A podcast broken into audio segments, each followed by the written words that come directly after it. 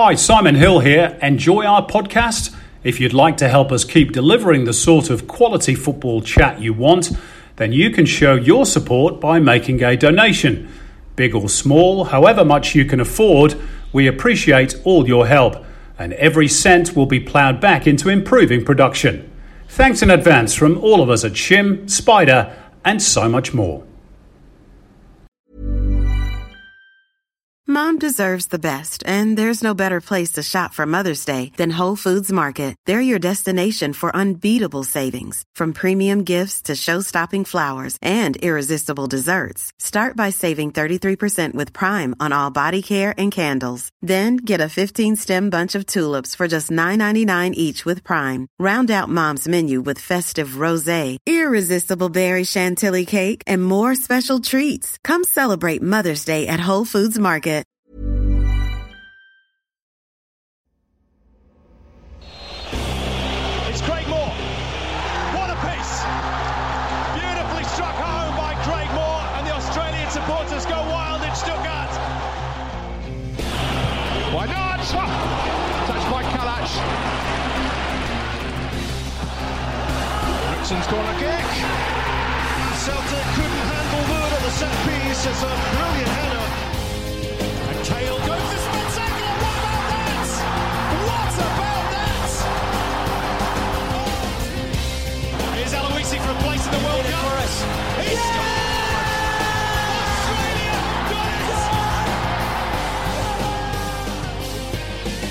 You're with Shim, Spider, and so much more.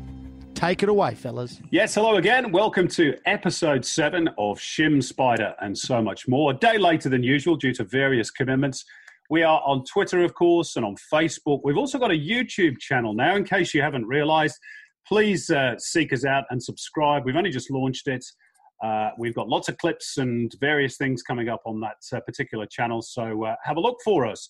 Uh, today, we have a big show coming up. Liam Reddy is our special guest. We've got another $100 meal voucher to give away, courtesy of Outback Steakhouse, and all in the company of everyone's favourite Scozzy. That's a mixture between Scotland and Australia. Craig Moore, and a man with a wingspan so big they did consider making the goal as big as Zeljko Kalac. So good to see you, boys. How are you both? We're well. I'm well anyway, but how's your hammy? Oh, my hammy's gone.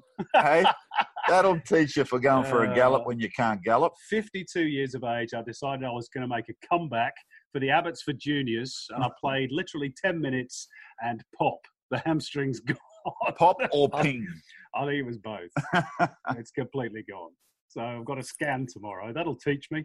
Um, Maury, talking of um, doing things at a, an older age, you've been on Champions League duty with me for Optus Sport. Bit dusty you looked on some of those early mornings, mate. Oh mate, I'll tell you what. Like I says, normally I'm used to getting in at two thirty or three o'clock in the morning, but oh mate, trying to get up at two thirty. That's that in between time, Simon. You know, five o'clock, okay. Two thirty was hurting me. I got to be honest. Uh, drive up to Brisbane, but look, uh, the, the bonus was that we're obviously covering some fantastic matches. Followed PSG through their, their quarters and, and the, the semi final. Also, uh, Sevilla uh, and Inter Milan. Sevilla won the, the, the title for the sixth time uh, against an Inter Milan team who probably didn't fire, but you know all about it, mate, because you were calling all the games as well. You're jumping ahead in the rundown here, Maury, but uh, you're absolutely right. Um, it was a terrific week's entertainment, wasn't it? And we'll talk a bit more about the hub idea uh, and the Champions League and indeed the Europa League a little bit later on. And, and Spider, you've even brought in your little memento, which we're going to show on Twitter and Facebook and on YouTube, your mini European Cup and your winner's medal that you got for AC Milan back in 2007. Great mementos to have. Yeah, brilliant. Let me tell you, it wasn't easy to get because my it's in my son's room, so hopefully a little bit inspirational for him. But he was like, "What do you want with it? Where, where, where are you going with it?" I said, "Hang on, you do know I won it. It is mine. I, I can take it back." so it wasn't easy, but uh, as long as it's back this afternoon, he'll be happy. I'm, I'm just pleased that a City boy has managed to get his hands on it at least once this season. Let's get on with it then. First up, Simon says. Simon says. Yeah, two big appointments this week to discuss. First of all, the new technical director of FFA, Trevor Morgan. Secondly, the head of marketing, communications, and corporate affairs, Peter Filopoulos, uh, both appointed in the last couple of weeks. So Trevor Morgan takes over a job that is something of a poison chalice, and I'm not sure whether it should be of concern that he's been appointed only on an interim basis to start off with. He will be supported by Ron Smith, who's taken the role of technical consultant. Now, I doubt whether few will question Trevor's credentials. He led the Joeys to the Under 17 World Cup, where, of course, they reached the round of 16, and he's been charged with the establishment of a national football calendar a review of the national curriculum, pathways, competitions, coach development, and participation. It's a pretty wide brief, and anyone who read departing TD Rob Sherman's withering assessment of the landscape in Australia, it's going to be a rather challenging one. Now, Sherman's main complaint was that the game operates in what he calls silos, individual fiefdoms who look after their own particular piece of the pie. Now, strangely enough, I was listening this week to an old interview with Tommy Docherty, with former commentator Mike Hill, no relation to me, incidentally, all the way back from 1981. Tommy Docherty was asked what the biggest problem in the game here was, and he said it was the officials who only look at their own clubs, their own environment, and pay scant regard to the bigger picture. That was 1981. Plus ça change. Sherman said this on LinkedIn. The dominant political, bureaucratic, and administrative mindset is focused on revenue and making money, which in itself is not a bad thing so long as the football direction is clear. That direction needs to be set by technical experts, and quite simply, it is not. Instead, we have a culture that focuses on appeasing boards and convincing the stakeholders and media of what a good job they're doing, all in an effort to hold onto their position and their power. It's a pretty damning assessment, isn't it? Have things changed? The things still need to be replicated by nine in the year 2020. Trevor is brilliantly credentialed, and Ron, as we all know, is one of the godfathers of development in this country. If they are free to set strategy and back to the hilt, then maybe a brighter future lies ahead. If not, then we'll surely be looking for yet another TD to follow in the footsteps of Sherman, Eric Abrams, Han Berger, Rob Baan, all of whom complained in, sh- in some shape or form about the same issues. Similarly, Pete Filopoulos becomes the FFA's first head of media marketing and comms since John Kent's left in July 2018. That it's taken two years to find a replacement probably tells its own story. Pete, the same as Trevor and Ron, is a football man and well credentialed. His final act as CEO of Football Victoria was to help deliver a $4.9 million revamp of facilities via a grant from the Victorian government to the World Game Facilities Fund. So he will have his work cut out with essentially three jobs in one. Now, I don't pretend to be an expert in marketing, but I do know that in a media sense, the game has never been at a lower ebb. As we've remarked upon previously on this podcast, the numbers of pure football media left in the mainstream is down to single figures, and there is hostility from the non football media towards a sport that has not delivered on its investment by Fox Sports in particular. I wish all three men the very best of luck. I dare say they will need it. What say you, Maury and Spider? Well, for me, it's a positive. At least there's some appointments there. Uh, look, I know Trevor Morgan quite well. He'll take the job very seriously. And the bright side for me is is that we have Australians back in charge in positions that actually know the landscape of the game. So it's a big job. The TD job is a big job. Uh, but I'm sure Trevor and Smudger will uh, put their brains together and do the right thing for Australian football. Maury. Yeah, I kind of agree. Uh, look, uh, financially, there's a lot of issues uh, that we still probably haven't bottomed out with uh, within the game. So stability is very, very important. Uh, promotion from within, we're seeing uh, quite often. You know, now with the FFA, Peter uh, separately, but has experience with um, FFV and also Perth Glory. Uh, but we're also seen at Clubland as well. look, on on the back of Rob Sherman's comments, we still probably are not as clear as what I would like to see us be in terms of uh, moving forward with member federations and what that's going to look like. So, look, tough job for, for both people, but both, uh, you know, showed um, really good initiatives in, in their periods involved in the game. And as Spider said, you know, they're, they're Aussies. So, look, let's get behind them. The the national side of things, uh, again, is very, very quiet at the moment due to COVID. So, a lot of opportunity now uh, to really plan and prepare a really good future um, and try to allow our game to grow the way that we want it to grow. Okay, thanks, boys. Uh, let's move on. Our opening segment, apart from Simon Says, is Hard Talk. Hard Talk. Yeah, Hard Talk is brought to you in association with Streamgate, live streaming since 2008, specializing in custom built page streaming, pay per view, complete virtual events, and multilingual streaming. Their virtual room conferences can serve multiple destinations simultaneously and social media channels servicing clients Australia wide. Go to streamgate.co or find them on Instagram. So, boys, the A League finals are upon us. Already, we've seen two very tight contests with just the one goal separating the combatants. Perth Glory seeing off Wellington 1 0, and Western United likewise over Brisbane Roar. Let's start with that first elimination semi. A rather disappointing end to Wellington's season, but I guess they were the club that really did it the toughest of all with, through COVID, Maury. Yeah, look, they, they have. And uh, although it's disappointing at this stage, you get to the finals and uh, you certainly want to, uh, you know, get to, to the grand final. Uh, Talay, I think, has done a fantastic job with the Phoenix uh, this this year. Uh, he didn't come into a ready-made team. He he certainly was was able to to put his stamp on the team. And Spider, you'll know yourself, mate. Like to to get a team to gel together as quickly as that, and to have the season um, that Wellington have have had, uh, Ufi's done a, a fantastic job. Yes, like I says, they'll be disappointed to be to be knocked out at this stage, but certainly you can't take anything away from what they've achieved this season. No, I agree, Maury. I think Ufi's done a fantastic job with Wellington, and mate, it's finals football. Any, anything can happen uh, on a one-off one-off match. Uh, Wellington actually were a little bit unlucky because they, they come into it full of momentum, and then they had a quick consecutive matches, and then they didn't play for a while again, and this the momentum sort of died off. Uh, they probably got the draw they wanted. They wanted to play Perth because everyone's been criticising Perth how poor they've been, and once again, my mate mm-hmm. Popper come up with some sort of plan to get a result. So, I mean, unlucky for Ufi, good luck for Popper, and we move on. And Wellington will have some, definitely something to build on for next year. We'll talk about, uh, excuse me, Perth, obviously in more detail with Liam Reddy uh, in our final segment today. Just on Wellington, a couple of things. Um, Ufuk Talay is reportedly, I don't know if this is true or not, reportedly knocked back the Melbourne victory job. Uh, big call if he did. Uh, right decision for you, Maury, if that was indeed the case? Look, uh, yeah, if is uh, the the big uh, part there in the the equation because yeah. I, I, think that the Phoenix have obviously learnt um, from the Rudan situation.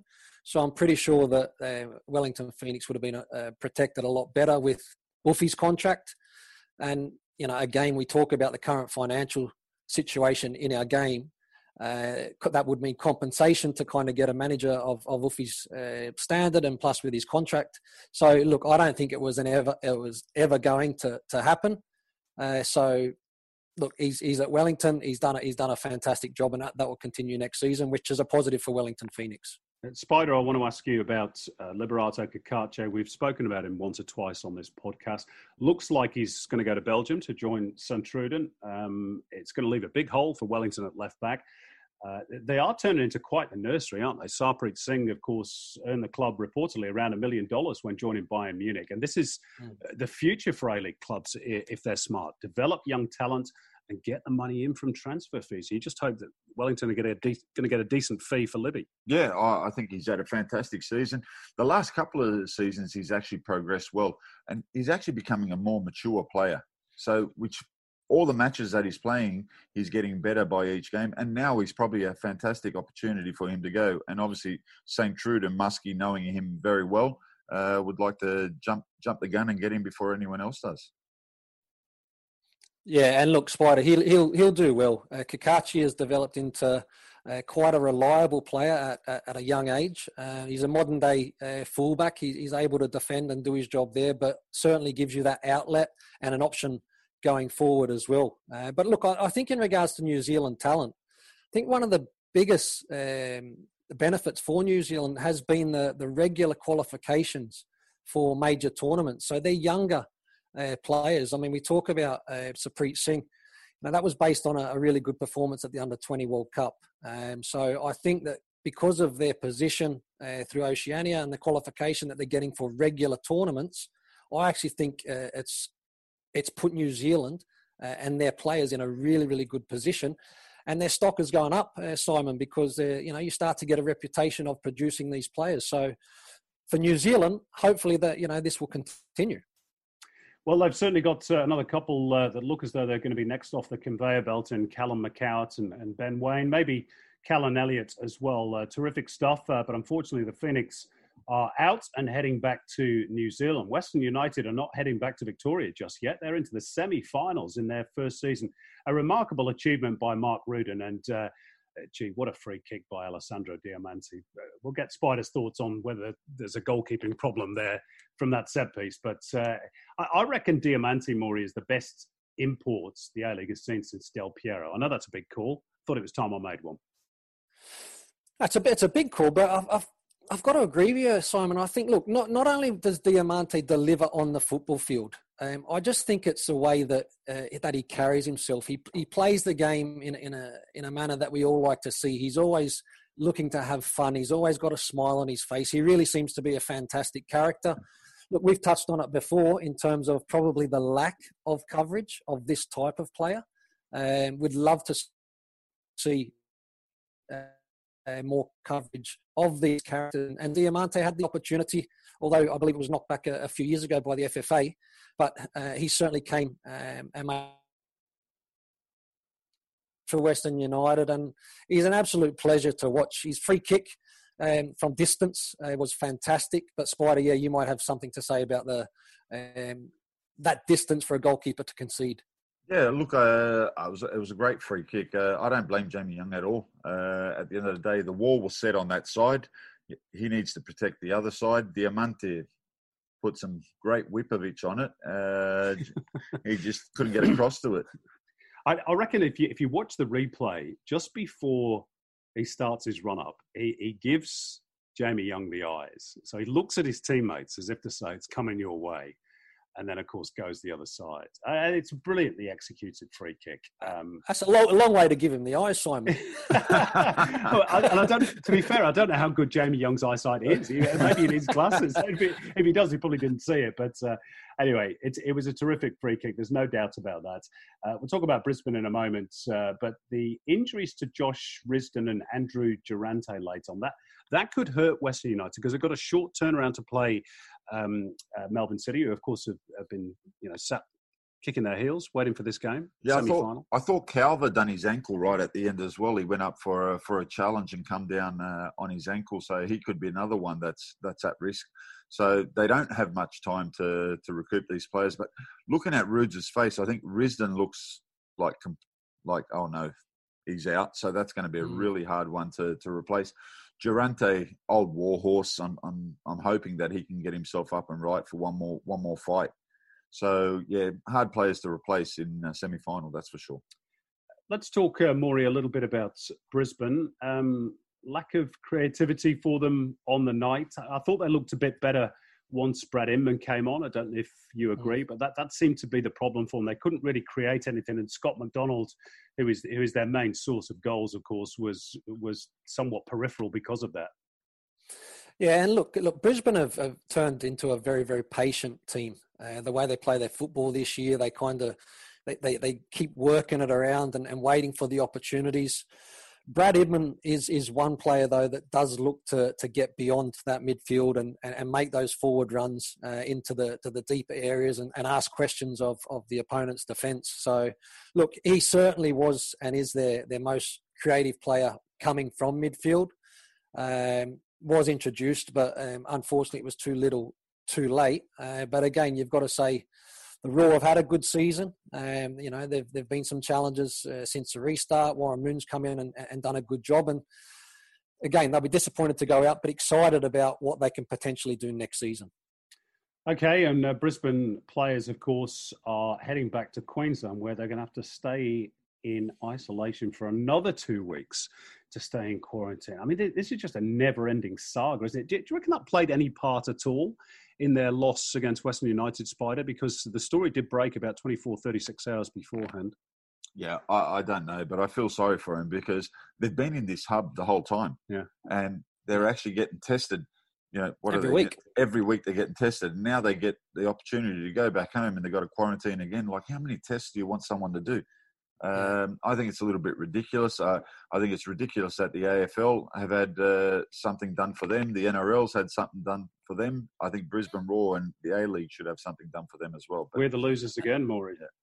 Yeah, and, and, and with this one, I know it's uh, it kind of broke quite late, but these are I think they were trying to find solutions, Simon, for a good couple of weeks. Even uh, you know the last league match, there was talk about potential quarantine on, on the way back to, to Brisbane. So look, it was something that they've obviously not been able to to find a solution for, but. Yeah, the, you know the players will be disappointed. They've been in that hub for five weeks. They've, uh, you know, protocol wise, they've, they've, they've done everything correct. They've been tested on a weekly basis. You would have thought common sense would have got them back home to Brisbane and with their families as soon as possible. Let's uh, have a brief look ahead to the semis because, of course, we're mindful that a, a, lot of people downloading this podcast will have done so uh, post Wednesday when we already know the results of uh, the two semi finals. Um, but in terms of Sydney Perth, a repeat of last year's grand final, of course, you, you just wonder with Sydney on their worst run of form in four years, if there's if there's one coach that can mastermind a win over the reigning champions on their own turf, pretty much. I mean, it's in Sydney. It's Tony Popovic. Yeah, and look, who's copped most criticism since the semis have started and since uh, start of the season post COVID? It's been Perth. Uh, but once again, they found a way uh, to get a result against Wellington. They'll be looking forward to this game 100% because uh, we all know it's a grand final rematch. Uh, they want to get some sort of payback. Everyone thinks Sydney FC is on a downward spiral. Uh, it's going to be a cagey game. It's a really difficult one for me because I got three really close friends coaching in the semi final, and I got mm. one manager who I think has done an exceptional job with Melbourne City, who I've tipped to win it. So it's a it's a difficult one, but uh, I I still think Sydney will get through. Uh, yeah. Popper, I hope Popper doesn't listen to this. Uh, I still think Sydney will get through just because of the freshness. I think Sydney FC and Melbourne City are really ad- advantaged by the, by the break. Yeah, and also Spider, I think uh, Sydney, although they have not performed since uh, the, the restart, you still look at their their firepower with Barbarouses, Le Fondre, Ninkovic. And my concern, as, as much as uh, Popper has done a fantastic job, and again, there, there is the motivation to try and turn around last season's grand final win. I'm concerned defensively for Perth Glory. Rocket uh, was huge, um, obviously, in the last match, but he'll need to be uh, again because I think that Sydney FC might have a little bit of joy and fun against um, this weaker um, defence of, of Perth Glory just down to, to personnel. Hmm. In terms of the other semi-final, Melbourne City and Western United, uh, Spidey, you said you tipped City to win the whole thing this year. Uh, so let's ask Maury, can they finally shake off their tag of, of being chokers? Because it, on paper, it looks, you know, if they don't do it this year, when are they going to do it? At least reach the grand final. You're thinking of you're thinking of Manchester City. Are you feeling a little bit sorry for yourself? Uh, nah, but look, nah, look, Melbourne, Melbourne City, mate. Look, they, uh, Spider was a, was a big shout early doors, but the, the big fella loves a big shout, and and I certainly um, you know wasn't laughing at it. Melbourne City with Jamie Maclaren once again golden boot, and and Jamie Maclaren uh, when he's firing and has that confidence, not only does it give him the confidence, but as a team, you know that you can score goals and you can win football matches. Look, Melbourne City have a have a great opportunity, I think, to uh, to win the grand final this year. Um, do we? I mean, if, if, they choke again, we're going to call them chokers. But at the, at the end of the day, I think that they're good enough, um, and I've showed form-wise um, that they're good enough to um, to put it all behind them and actually uh, lift the, the toilet seat. What do they call it? Is it the toilet seat still? Yeah, the, the old the, golden toilet seats. Yes. Yeah, yeah. They, they, they could be thereabouts, and, and Jamie Maclaren could be lifting a, a prize that he's been looking to lift for, for a long time here in Australia. Okay, let's uh, move away from uh, on-pitch action in Australia and talk uh, a bit a bit about the few, the issues around the game. Um, first of all, FFA reporting an increase in their digital footprint again this week. Uh, they seem to have been driving this message hard now for quite some time, which uh, we hope is is a portent of things to come. Um, there's rumours of a reboot of the A League ahead of next season. We're still not 100% certain whether it's going to kick off in December. There's talk of January or possibly even February. Uh, what does next season look like? Uh, cast into your uh, an eye into your crystal ball, Spider. When do we kick off?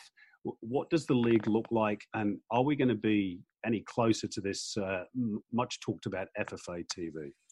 Right. So we have no idea. so I, I would say I would say the season won't start before February. That's that's my guess. Uh, the footprint, hopefully, it's a, the size of my foot, which would be fantastic because there's a lot of uh, print. There's a lot of printing. to There be is a lot there. of foot there, to be fair. And it's a big foot. so, A League, twelve teams. B League, ten teams. That The, could the be B League's going to be up and running, is it? Well, we hope so. Mm. We hope so. Uh, salary cap down to about 1.8 million, maybe more.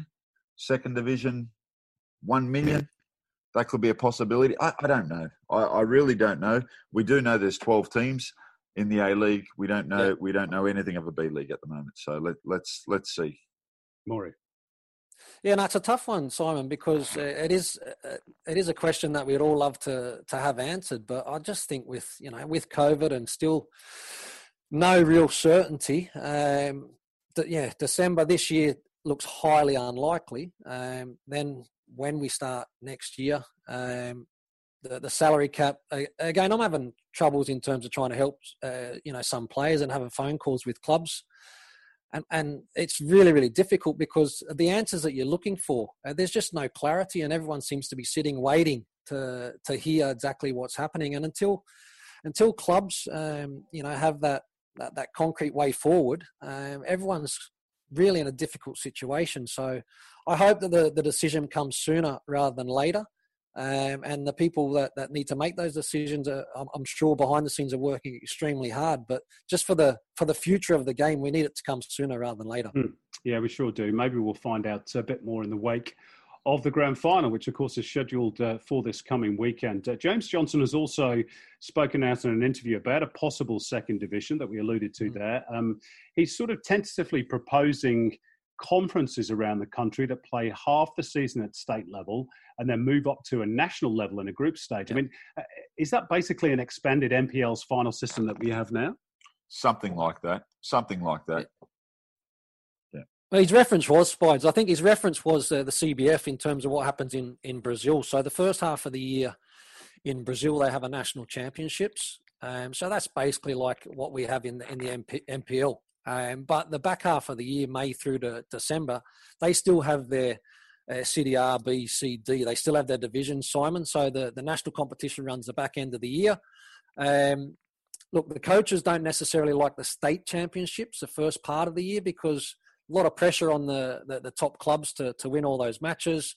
And, and coaches tend to lose their jobs in the state championships. But I see where James is going with this. I just hope, again, as Spiders touched on probably every single podcast, this second division is so so important, and I, I I believe so as well. And we need to get something set up, um, and and I think it can be set up for next year. Um, the interest has gone out in terms of expressions of interest to interested parties for for a second division. Let's let's let's plow through this quickly as we possibly can. 24 7 do what we have to do sit in rooms let's make a decision let's have these uh, decisions made so that we know that next season it's possible. Next year sorry. Yeah, I, I guess the difference between here and Brazil would be the fact that the state uh, championships, if you want to call them that, would be uh, qualifiers uh, to get through to the national um, second division. Whereas in Brazil, they they play their state championships almost as a warm up, don't they, for the for the regular Correct. season? And promotion relegation is not dependent upon what you do in those state championships. Anyway, it's an interesting idea. Um, I, I think what everybody agrees is that at some point we need to have some form of a national second division uh, to to generate interest and to link all the tiers and get the whole ecosystem working together rather than against each other, which is the way it seems to work at the moment. He's also flagged for te- uh, potential uh, changes to the overseas quota. Clubs uh, rumored to want to expand uh, the, the foreign quota to seven, which I, I thought was ludicrous. no Um, I, I mean, if anything, we should be going back the other way, shouldn't we? Three plus one is, is my ideal. I don't know about Yeah, you. yeah, we, we don't want seven. Uh, unless they got the idea that there's going to be no salary cap and they want to bring in players and That pay might have whatever they want. post COVID, Yeah, to be fair. But I, I, I think we have to go the other way. I think it's better if we go three and actually more Australian players get the opportunity.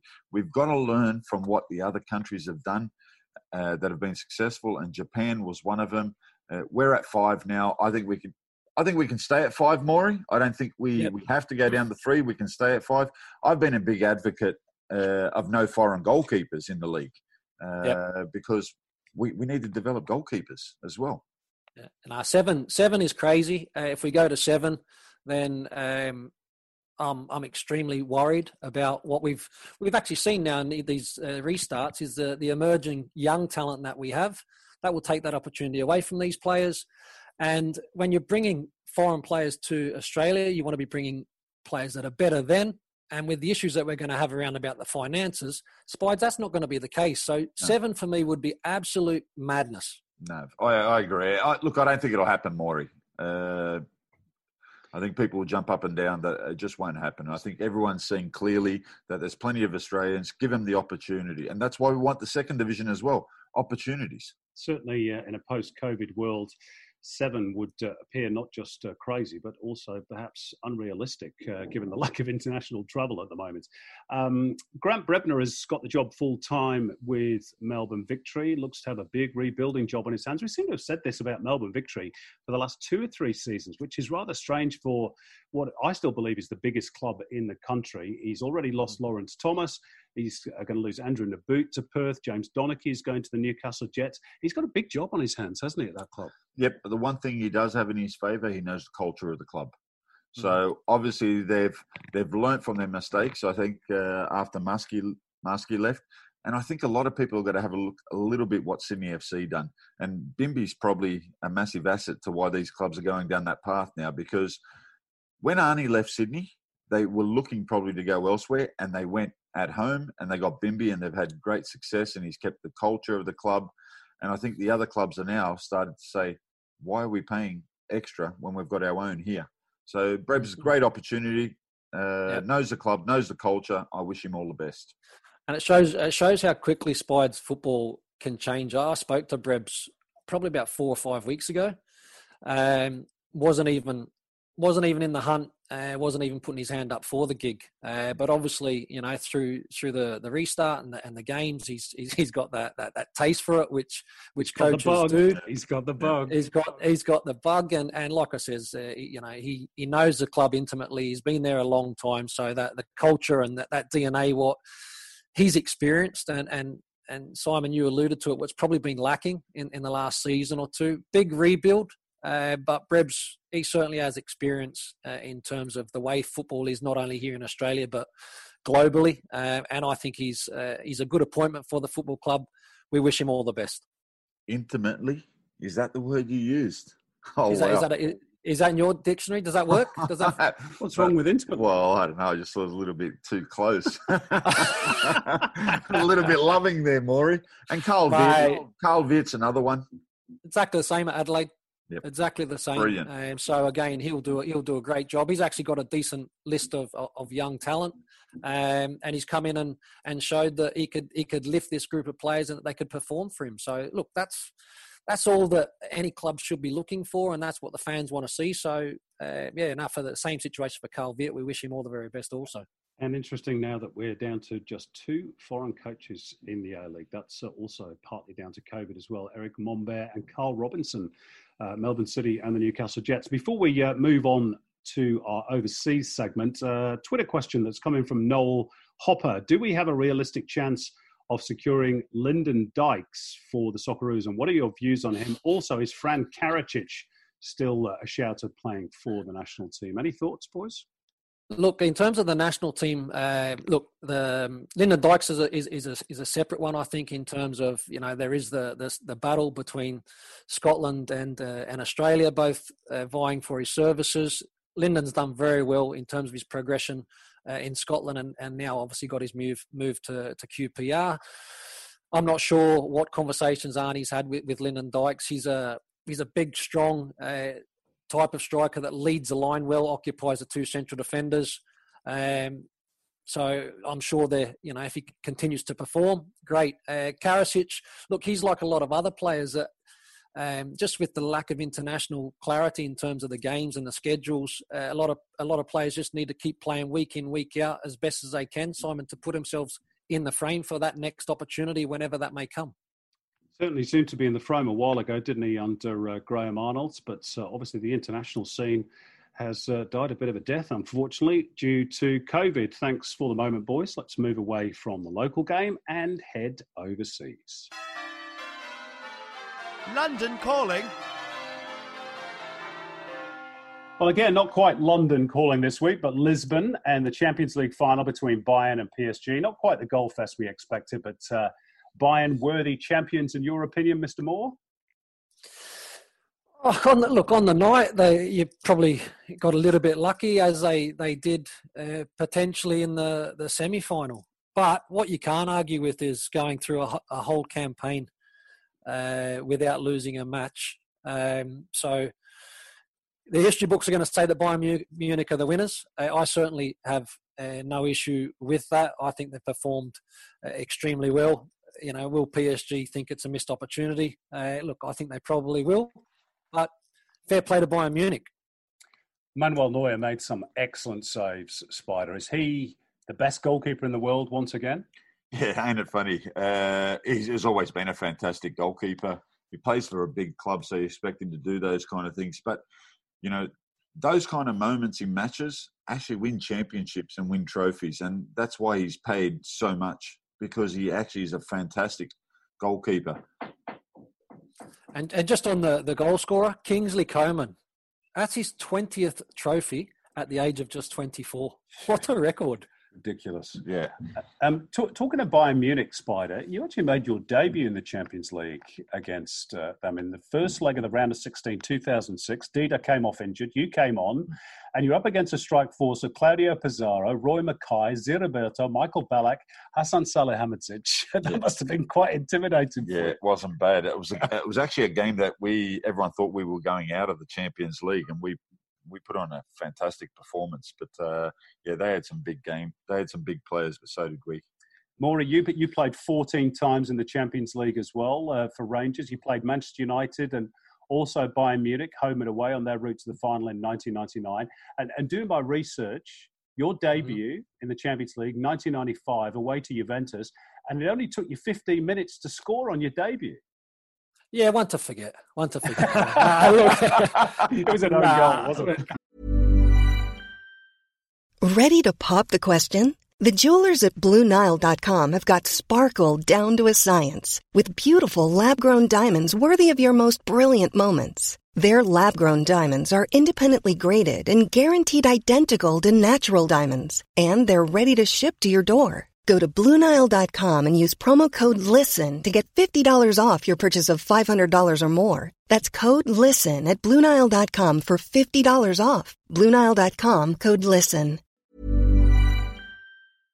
like, ah, look, I, I, don't. I mean, did it go down as an own goal? I'm in the wall. I think it was a Ravanelli free kick, and uh, certainly it's come off me and uh, off the bottom of my foot and changed changed direction and nestled in the, the, the, the, back of the net, which wasn't fantastic. That was Juventus, yeah, at 95, very, very strong. Vialli and Ravanelli up top, and, and, a, and a player called Del Piero that went okay at that stage as well. And a player called Antonio Conte, who actually played in there as well. Now, he was involved in the Europa League final, uh, which preceded the Champions League final. Sevilla with their magnificent six, all in the last uh, 14 years. Congratulations to them. Uh, it doesn't appear as though Antonio Conte is going to be with Inter next season. He's involved in a meeting with the board today. We're recording this uh, on Tuesday. Uh, and it doesn't look as though he's going to be the coach there next season, which to me seems extraordinary. He's just finished second in the league. He's got them to Europa League final. All right, they didn't win it, but he's turned their fortunes around. Uh, he's been he's been fantastic for Inter. He's given us some stability, and what he's given them is some guidance. Uh, look, they, they finished only one or two points behind Juve for the championship. They got to the UEFA Cup final. It's a fantastic first year. And for him not to be there must be something to do with the players that he wants to bring in or the direction of the club because he's very strong minded uh, and he wants to win. So fingers crossed for Inter supporters. Maury, there was a funny moment at the end of the Europa League final where uh, Ever Banega teased him about his hair uh, calling it a wig. Uh, what was the funniest banter you ever received? You can chime, chime in as, as well, Spider. The funniest banter you ever received or gave out on the pitch? It's a tough one. I tried to have banter every every game that I played, and normally when I was playing against a striker, and if he took a, a bad touch or if I beat him in the, the air with a header, or basically if he wasn't having a great day, I'd I'd kindly let him know that um, his dugout, his bench that the other two strikers were warming up, and that he didn't have long left. so, so, so, for the so for the rest of the game or, or whatever, it just I got into his head normally, uh, which meant that I kind of had an easier afternoon. Yeah, I, I had one with Inzaghi when I was playing for Perugia. And then when I actually signed for for Milan, uh, I continued it on. So I put Inzaghi in hospital for two days. So he was scared shitless of me more. He said every time at training, the ball would be miles away, and all I'd make the noise like shh that I was coming close yeah. to him, mate. He'd just jump in the air, mate. he, was like a he was like a cat on a on a hot tin roof, mate. I tell you. Oh, brilliant. Um, Spider, just finish off this segment on the European stuff with uh, the Champions League. Going back to that uh, tournament, uh, you brought in your wonderful mementos today, the Mini European Cup and your winners' medal from the final between AC Milan and Liverpool back in 0607. Uh, that must be your best memory in football. I know you sat on the bench, you, you were number two to Dida, but you were involved in uh, such a huge day for, for the football club. Yeah, look, uh, as a player, Maury would know this as well. When you get to those big occasions, they, they're actually so surreal. And when you think back now, that's 13 years ago that we won it. Um, and you watch these games and you think, wow, that, that was an unbelievable day. I'll never forget when we won it, uh, the delight in the dressing room and the three days of partying. And when we actually flew back, flew back to Milan, the amount of people at the airport, and then we did the uh, the tour of Milan to get into the uh, Duomo, and all the supporters were there. Like it was three days of of absolute just partying, and then I got on a plane to come back to Australia. I don't recall leaving Milan airport. All I remember was touching down in Sydney. It was it was unbelievable. It was just the days, but they were, they were great memories. Yeah, memories that uh, all players love to have. Um, a word on Asia: seven-goal thriller between Ange's Yokohama F Marinos and Pete Klamovski's Shimizu in the J League. Uh, no relegation in the J League this year, which uh, I imagine it suits uh, yeah. both those coaches, particularly Pete Klimowski in his first job, because his team can play with uh, abandon. That was a great game to watch. Yeah, look, very very entertaining, and look, the J League is quite a it's quite an open league, isn't it? I mean, Ange had the success uh, last season, uh, but Yokohama Marinos are finding it a little bit harder this season, um, which again shows you the type of competition that it is. I think they're sitting in eighth position. Uh, Pete sitting down in 16th position, so no relegation will be music to to his ears at this moment in time. But look, it, it's like any league in the world. If you can get on a, a, um, a run of results, you know, you pick up three, four, five uh, results, then you climb the ladder pretty quickly. But no, look, I thought it was a fantastic um, evening for, for two uh, fantastic Australian ambassadors to put on such an entertaining game of football. Great stuff. Excellent. Thanks very much, guys. Uh, another little bit of news from Asia. VAR is to be introduced for the Asian Champions League quarterfinals onwards. Joy unbridled for football oh, dearie me. When are we going to do away with this, boys? Depression. Yeah, massive yeah. depression. Let's move on. Time to head to our final section Footballers' Lives. Footballers' Lives.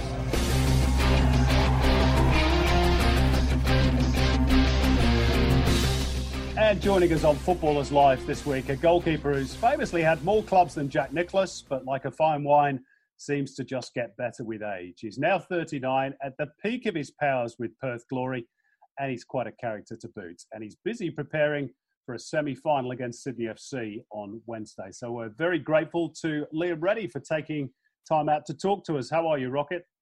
I'm good. Thanks for having us. Um, yeah, uh, I uh, definitely have more clubs than Jack Nicklaus, but I've enjoyed my time at all of them. um, let, us start by going back to the beginning. You, are from a big sporting family. Uh, your dad, Rod, from where you get the Rockets nickname, was a former rugby league international. Your brother played league. Uh, your sister was an elite netball player. That must have been uh, quite a competitive family that you grew up in. What, what happened? Yeah, what happened to you, is, uh, it still is. Um, yeah, whenever we get together, uh, we don't like losing. What happened to me? you know me well, Maury. I'm very competitive.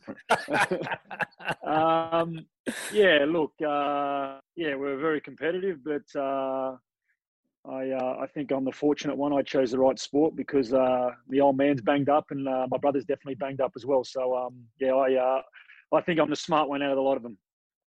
Um, we had a question, uh, Rocket, from Ben Archer on Twitter, who, who, did ask, how much pressure was there to get involved with rugby league, given your dad's success in that sport? Was was that the sport you played first uh, of all? There was none, to be honest. Um, yeah, there was none, to be honest. Uh, my old man's a really big Arsenal fan, and and actually uh, named me after Liam Brady, um, believe it or not. So uh, he uh, he loves his football, um, and you know we uh, I was fortunate enough to to live over there in my younger years. Uh, when the old man finished his career in Australia, we moved over there for uh, four years for him to finish his career and, and start his coaching career. And that's where I um, took up football. And uh, when I came back to Australia when I was ten, uh, continued to play both rugby league and and football, and um, you know really just enjoyed football more. Uh, and you know he's always been supportive of that. Uh, even my brother Joel who played rugby league, played football until he was uh, 17 years old, and uh, he made the choice uh, after year 12 of high school to pursue rugby league. So we've never had any pressure on what sport we should should or shouldn't play. Uh, he's always been supportive of what we've done. And uh, does that uh, Arsenal supporting lineage continue with you? Are you a, a Gooner as well? No, I'm not. I'm a big Liverpool fan and can't wipe the smile off my face. I lived I lived in I lived in England uh, in the glorious, uh, you know, the 87, 88, 89 era of Ian Rush, John Barnes, uh, Bruce Grobbelaar, uh, those sort of players, uh, you know, watching those sort of players uh, really, um, you know, got me, um, you know, into football and, and, and has pursued my love of football. so fortunate that I've got three kids. Two of them are Liverpool supporters, and one unfortunately goes for your team, Simon. Uh, hey. but you know, we uh, we always have the one that is the black sheep, I suppose. uh, we'll get the question of the, the week out of the way, and then we'll, we'll sort of move on more specifically to your playing career. Our question of the week this week comes from Boz on Twitter. Uh, he, congratulations, Boz. You win a $100 voucher from Outback Steakhouse. We'll get that to you. Um, he asks, what were your memories of your days with the old Parramatta Power at the outset of your career, and then coming back to play at the same stadium uh, with the Wanderers? Yeah, uh, it was really exciting. I came out of the OES um, and and uh, came out and I left in the December. So the the Parramatta Power had been going for six months, uh, and it was exciting. Um, you know, obviously being at the OES where you're in a full time environment. Uh, obviously you're doing school, but you're training full time. It was perfect for me because Parramatta Power was uh, offering a full time environment also. So um, it was it was great to be in that environment. Um, uh, it was it was an interesting time because they were new, um, but I, I, just felt looking back now they were probably five years ahead of themselves, uh, and and maybe the NSL wasn't ready for for that. Um, but I enjoyed my time there, and you know playing uh, in front of uh, probably not the biggest biggest support base uh, because we, we we didn't have that at the time. But it was a it was a good environment, and I really enjoyed playing there. Played with some fabulous players. Uh, you know, Mile Sterjovski, Jacob Burns, who's now with the Glory, um, Alex Tobin, uh, legend of the game. Uh, you know, those sort of players really helped my development in, and uh, being a how to be a professional footballer and how to how to conduct yourself and and obviously having the longevity of a of a career. You know, I mean, I remember Alex Tobin. You know, he's a record games holder for for an Australian player, and um, you know, watching him and how he conducted himself uh, on the training pitch has uh, really helped me throughout my career. The and then obviously returning with the West Sydney. Yep. Yep. Returning with the West Sydney, it was a good experience. It was fantastic to obviously play back uh, at, at the ground, and I think the people of the West really need, did need their own team. The success they've had. Um, so the NSL uh, obviously finished in 2004. Season one of the A League comes along. You're with the Newcastle Jets. Uh, you conceded the very first goal of the new competition to Carl Veart. That, that seemed to become a habit down the years with a lot of these landmark goals. you were just the unfortunate goalkeeper that seemed that's, to. Un- that's unbelievable. yeah. Yeah, I know. Yeah, I don't know that that speaks to my longevity, or I, I really don't want to. The next, the next, the next one that co- the next one that comes around, uh, I'm making sure that I won't be letting the coach know that it's uh, coming around because he might not play me that week. but um, yeah, look, it's uh, something I look back at. Uh, to be involved in the first day, to be involved in the first A League game was something special.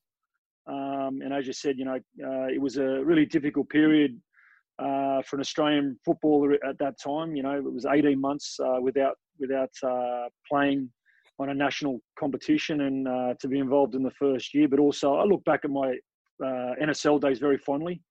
Um, you know, I finished the NSL with Sydney United, who I played my juniors with also. So, um, you know, that was very special for me to, to represent that club as Spiders uh, played for. And it, that club still means a lot to me. My uh, my two eldest boys played for that, that, club as juniors too when I lived in Sydney. And um, and I think uh, it's it's good to see um, you know those clubs now, obviously in the NPL, but hopefully we can uh, see them uh, rise again in, in divisions and national competitions uh, soon. After you left the Newcastle Jets uh, Rocket, you then uh, met up with a certain Craig Moore. You, you had three years with Brisbane. but both of you sort of fell victim to, to the Ange Postecoglou purge. What are your memories of of your three years in, in the Sunshine State? Plenty of fun. Yeah, I loved it. Um, I, uh, yeah, plenty of fun. We had plenty of good times. But uh, look, I, I, look back at it as uh, you know we we just fell one game short of uh, of obviously uh, making a making a grand final, and, and then obviously one game short, I think, uh, of winning the league. So not against Adelaide, Rob. It was it was successful, but we just didn't get that trophy we just didn't get that trophy. What was that, mate? Was that against Adelaide? Adelaide, correct. Yeah, um, I remember that. Yeah, I was injured. Actually, I had a broken thumb, um, and uh, unfortunately, we got beat. Uh, I think Danny Tiatto might have seen some red mist yeah, that might day. Have, might, have, might have thrown a um, cheeky uppercut and, on Travis Stott. I uh, think we, we, we got beat. that's it. Yeah, that's it. Yeah, yeah.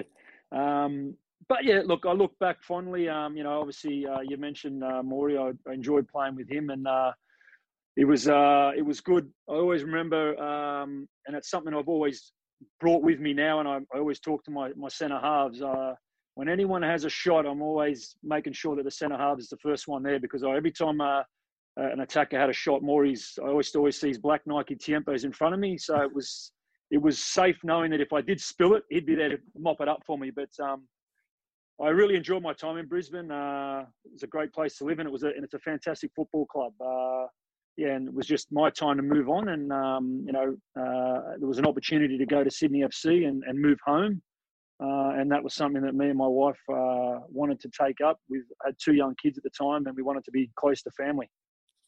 Rocket, you touched you touched on the time there. Look, I obviously first time I met you when I when I'd come back to, to Australia and uh, we had a we had a fantastic team, and, and as you mentioned, we were a little bit unlucky. Um, we didn't probably get the success um, that that come later on at the football club.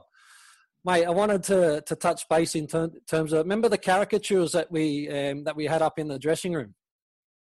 Yeah. Right. So uh, imagine yeah, the car- so the caricatures. Did you have you taken that across to to you with Perth? And if you have, um, who's got the bigger ears in the caricature, yourself or, or, Tony Popovic?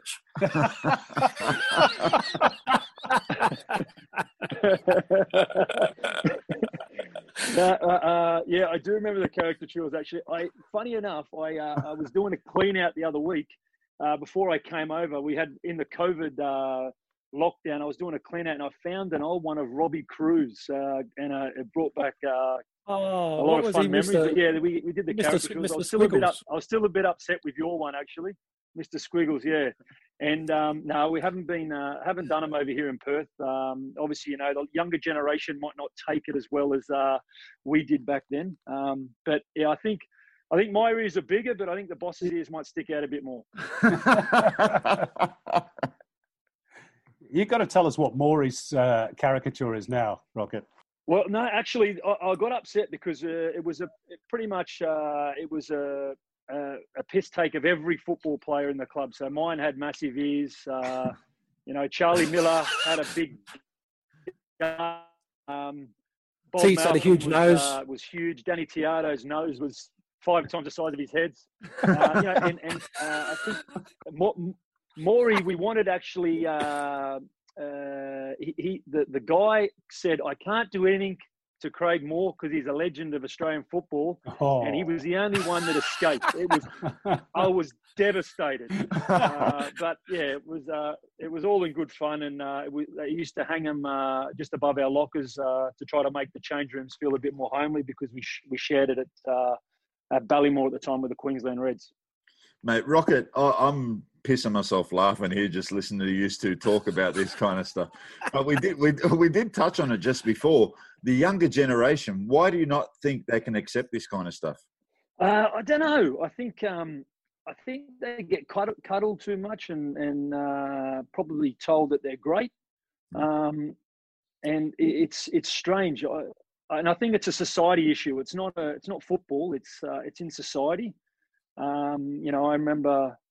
I think now you you, you got to be very careful how you speak to them. Uh, and as a senior player here, even here, you know, we have uh, senior players in our club that we, we I can have an argument with Neil Kilkenny, for instance, on the field, and we can call each other any name under the sun, and we know it's because we want to see each other be better, but also we want the team to be better. Now, I can't talk to someone like that who's a bit younger because they might actually take it personally. Mhm. It's not personal. We all want to win, but it's just now this younger generation has come through, and maybe they've been, uh, you know, the the arm around them a little bit too much. Mate, I never got that as a kid. I got it straight facts. Uh, I was fortunate that my old man told me if I played well or played bad, but that's how it is. And uh, I always appreciated that honesty. Um, you know, I'd rather be told straight than than told, you know, not lies, but you know, soften the blow. Tell me what do I need to be better, what I need, what I've done right or wrong.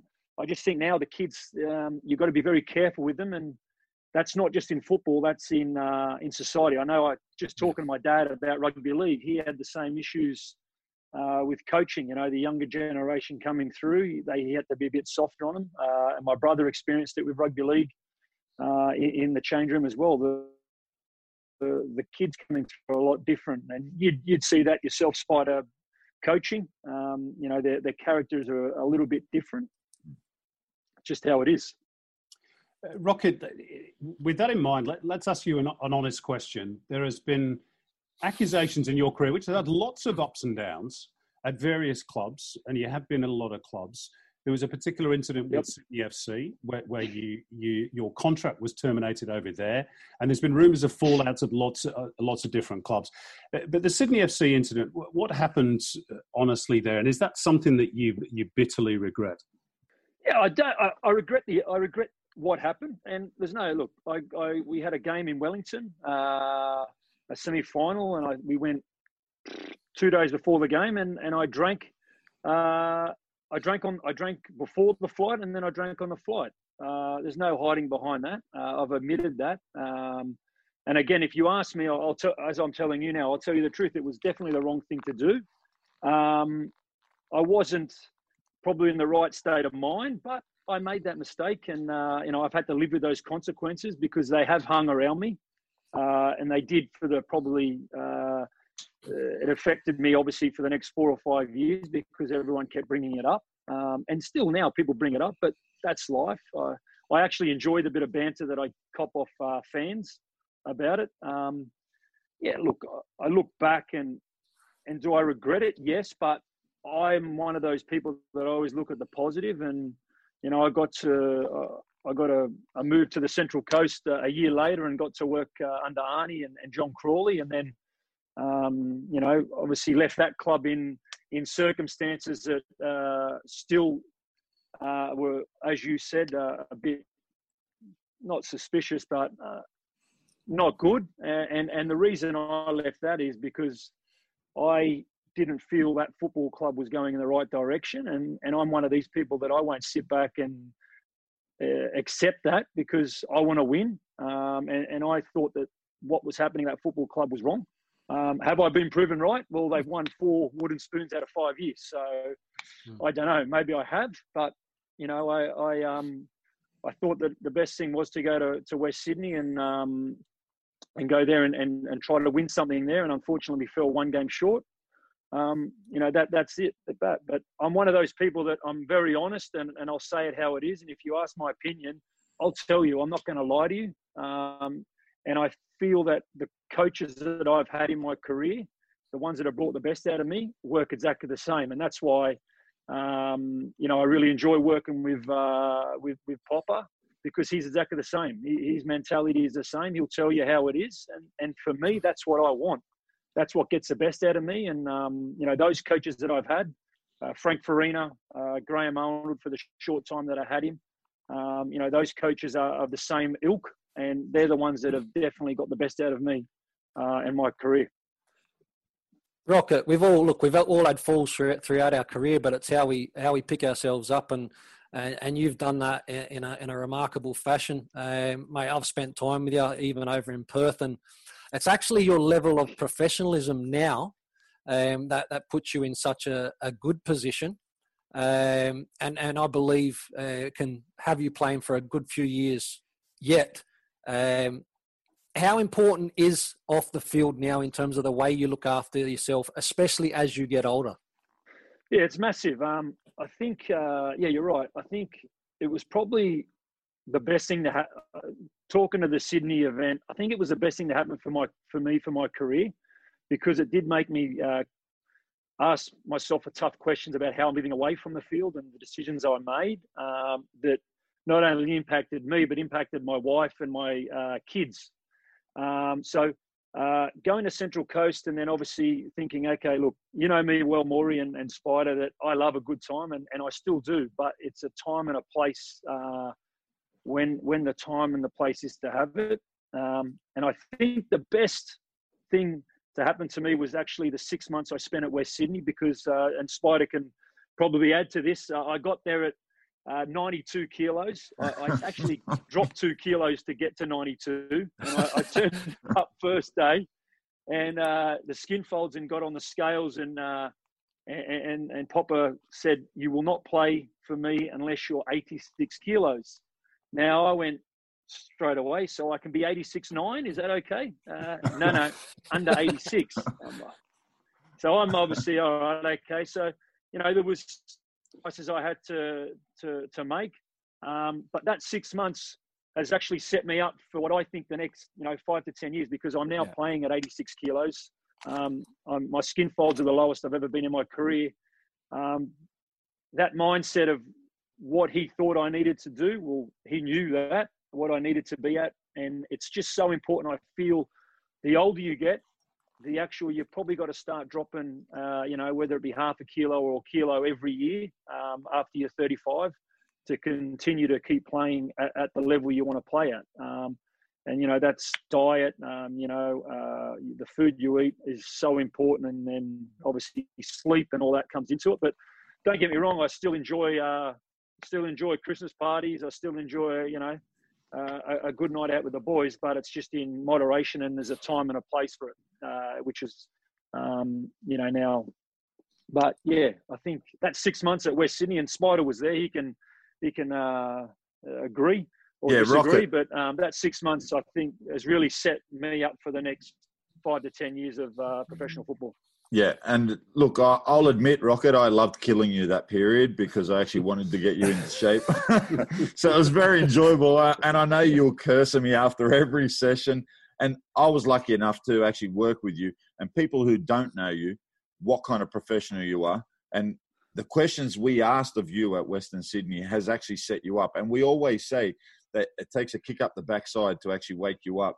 You wouldn't have had the career you had now if you weren't a professional and the way you worked. I, I, actually think you've got better as you've got older, but not just as a goalkeeper, as a person, as a leader on the park, everything. And that's a credit to one person, Rocket. That's a credit to you because you could have actually just said, I'm not doing this, mate. He can he can say I've got to be at 86 kilos, mate. I ain't doing it. You bought in and you actually reap the rewards. So the the the that's on you, mate, and that shows what kind of professional you are.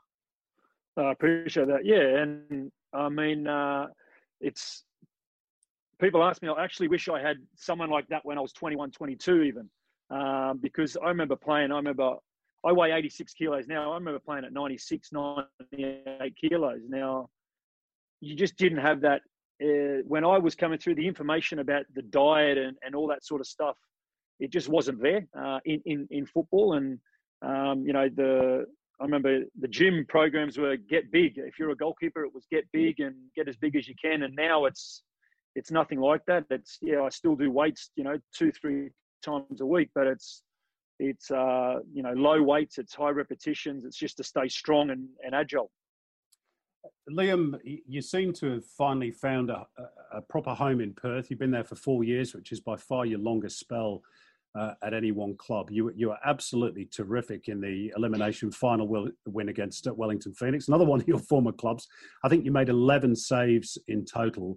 A, a double-edged question here: How many more years can you keep playing, or do you want to play? And secondly, is this your best chance of, of finally getting that elusive grand final winners medal with with Glory?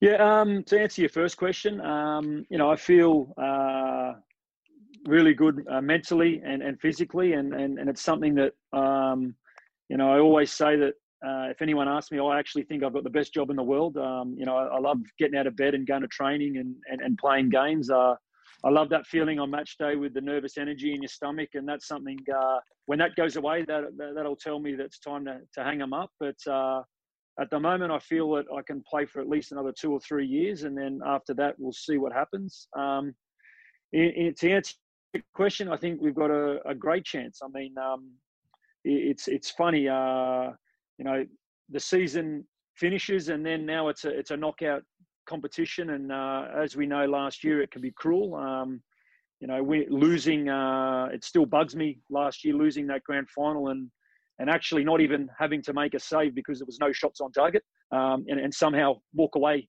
uh, losing that game. Uh, it still bugs me, but you know, I think with this with this squad, uh, we definitely do have a, a fantastic opportunity to recti- to, to to rectify last year and, and, and hopefully go that one step further and uh, and lift the uh, championship. Okay, let's let's finish off with some uh, Twitter questions if we can.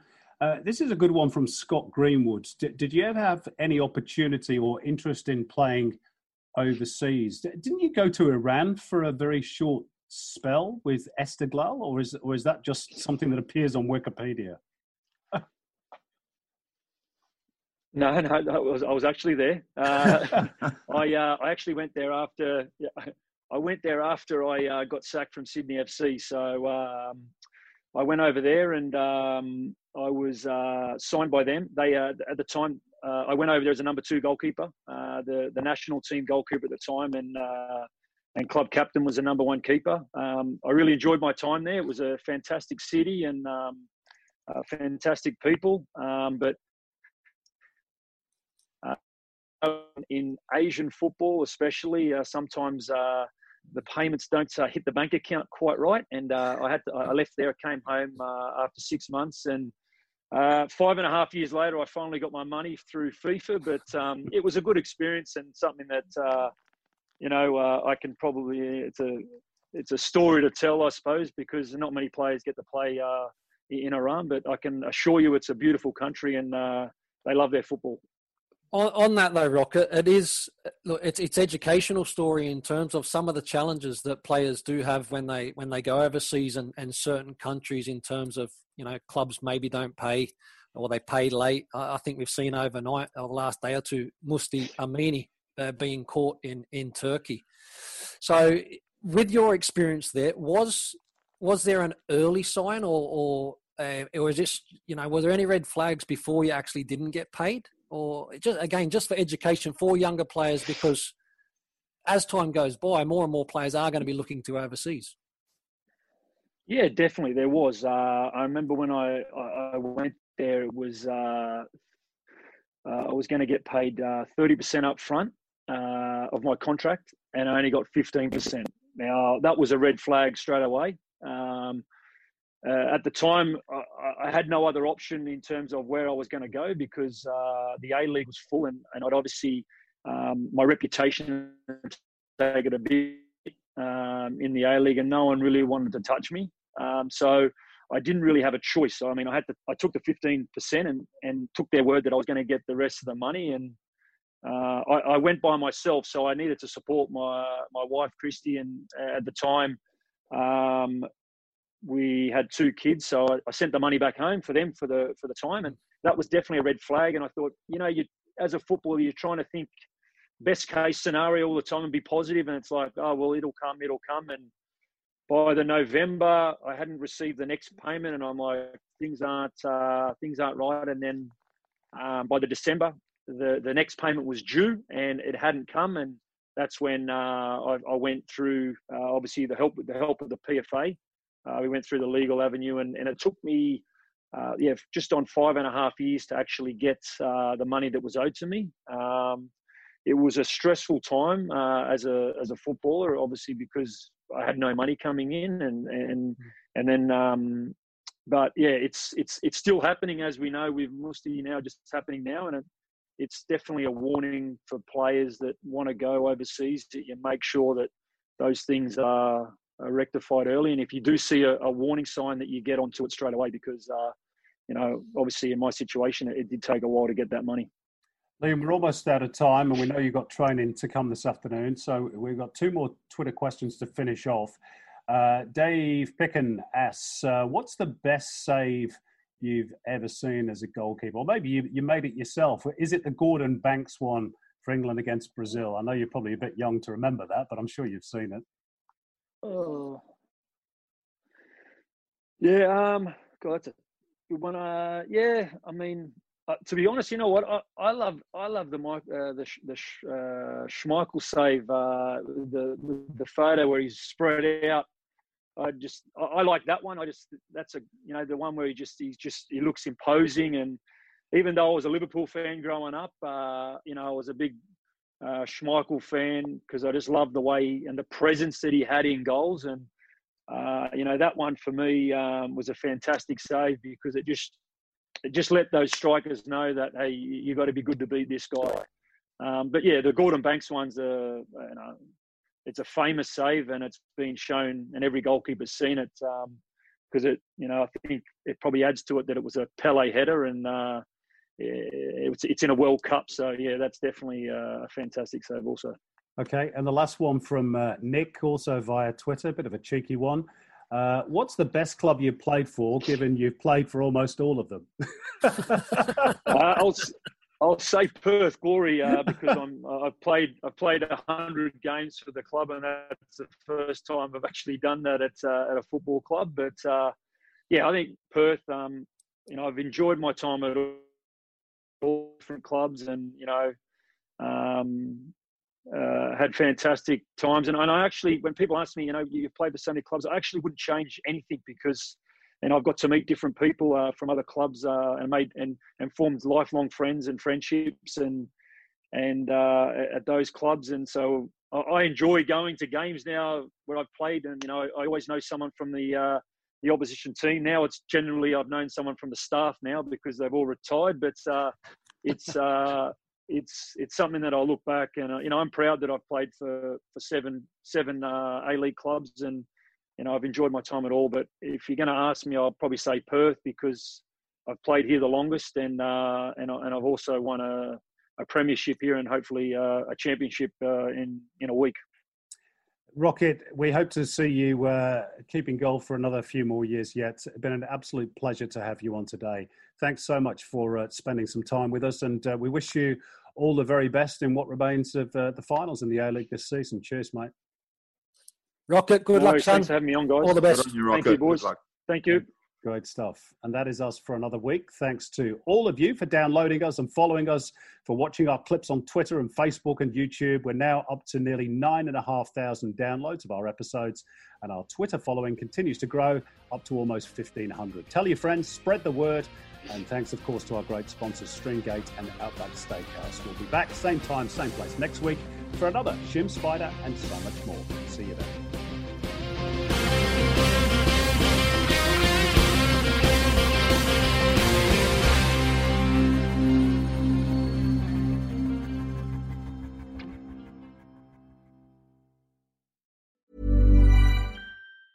Planning for your next trip? Elevate your travel style with Quince. Quince has all the jet setting essentials you'll want for your next getaway, like European linen premium luggage options, buttery soft Italian leather bags, and so much more. And is all priced at 50 to 80% less than similar brands. Plus, Quince only works with factories that use safe and ethical manufacturing practices. Pack your bags with high-quality essentials you'll be wearing for vacations to come with Quince. Go to quince.com slash pack for free shipping and 365-day returns.